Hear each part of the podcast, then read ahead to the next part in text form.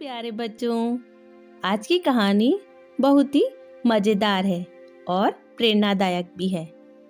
इस कहानी में एक नव युवक अपनी सूझबूझ से अपनी जान बचाता है और एक राज्य का राजा बनता है और कई वर्षों तक अच्छे से राज करता है। तो चलो, बढ़ते हैं कहानी की तरफ़।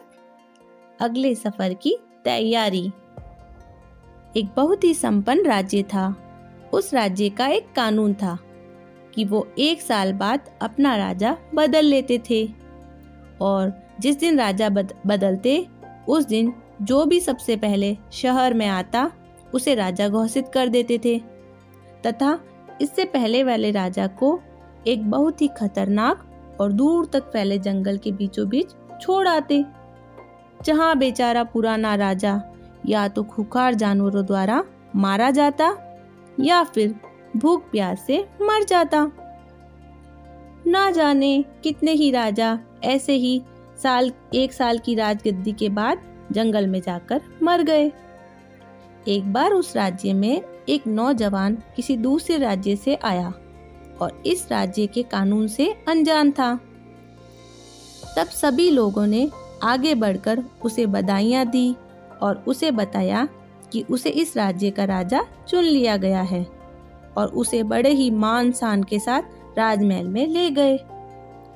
वह हैरान भी था और खुश भी। राजगद्दी पर बैठते ही उसने पूछा कि मुझसे पहले जो राजा थे वो कहाँ गए? तब दरबारियों ने उसे इस राज्य का कानून बताया कि हर राजा को एक साल बाद जंगल में छोड़ दिया जाता है। और नया राजा चुन लिया जाता है। यह बात सुनते ही वह नवयुवक पहले तो परेशान हुआ, लेकिन फिर अपने दिमाग का इस्तेमाल करते हुए उसने कहा कि मुझे उस जगह लेकर चलो जहाँ तुम पुराने राजाओं को छोड़कर आते हो। दरबारियों ने सिपाहियों को साथ लिया और नए राजा को वह जगह दिखाने जंगल ले गए। राजा ने अच्छी तरह से उस जंगल को देख लिया और वापस आ गया।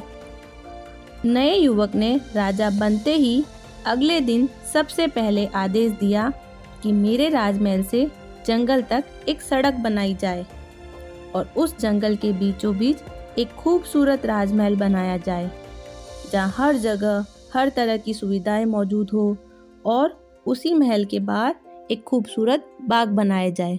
और उसमें बहुत सारी सब्ज़ियाँ और फलों के पेड़ पौधे लगाए जाए।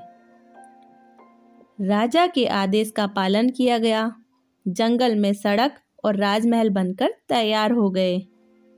और दूसरी तरफ़ इस राजा ने एक वर्ष के अंदर बहुत अच्छे कार्य भी किए, जैसे शिक्षा का प्रचार किया, बेरोज, बेरोजगारों को रोज़गार दिया, लोगों को शिक्षा की तरफ़ प्रेरित किया राज्य में कुएँ, तालाब बनवाए, वर्षा के पानी को इकट्ठा करने के यंत्र बनवाए, और भी बहुत सारे अच्छे कार्य किए। और उस युवक ने खुद भी अपने हुनर को निखारा, जैसे घुड़सवारी को सीखा, तलवारबाजी सीखी और अपनी विद्या को आगे बढ़ाया। एक साल पूरा होते ही राजा ने दरबारियों से कहा कि आप अपने कानून का पालन करो। और मुझे वहाँ छोड़ाओ जहाँ मुझसे पहले राजाओं को छोड़कर आते थे। तब दरबारियों ने कहा, महाराज, आज से यह कानून खत्म हो गया है, क्योंकि हमें एक अक्लमंद राजा चाहिए था, और वह हमें मिल गया है। वहाँ तो हम उन बेवकूफ़ राजाओं को छोड़कर आते थे, जो एक साल की राजशाही के मज़े में बाकी की ज़िंदगी को भूल जाते। और कोई भी अच्छे कार्य नहीं करते और अपने लिए कोई बंदोबस्त नहीं करते थे। लेकिन आपने अपने दिमाग का इस्तेमाल किया और आगे का बंदोबस्त कर लिया और हमारे लिए भी बहुत सारी सुविधाएँ कर दी। हमें ऐसे ही होशियार राजा की ज़रूरत थी। अब आप आराम से सारी ज़िंदगी हमारे राज्य पर राज करें। उस राजा ने बड़ी ही होशियारी से राज्य की उन्नति के लिए नेक कार्य किए और कई वर्षों तक उस राज्य पर राज किया।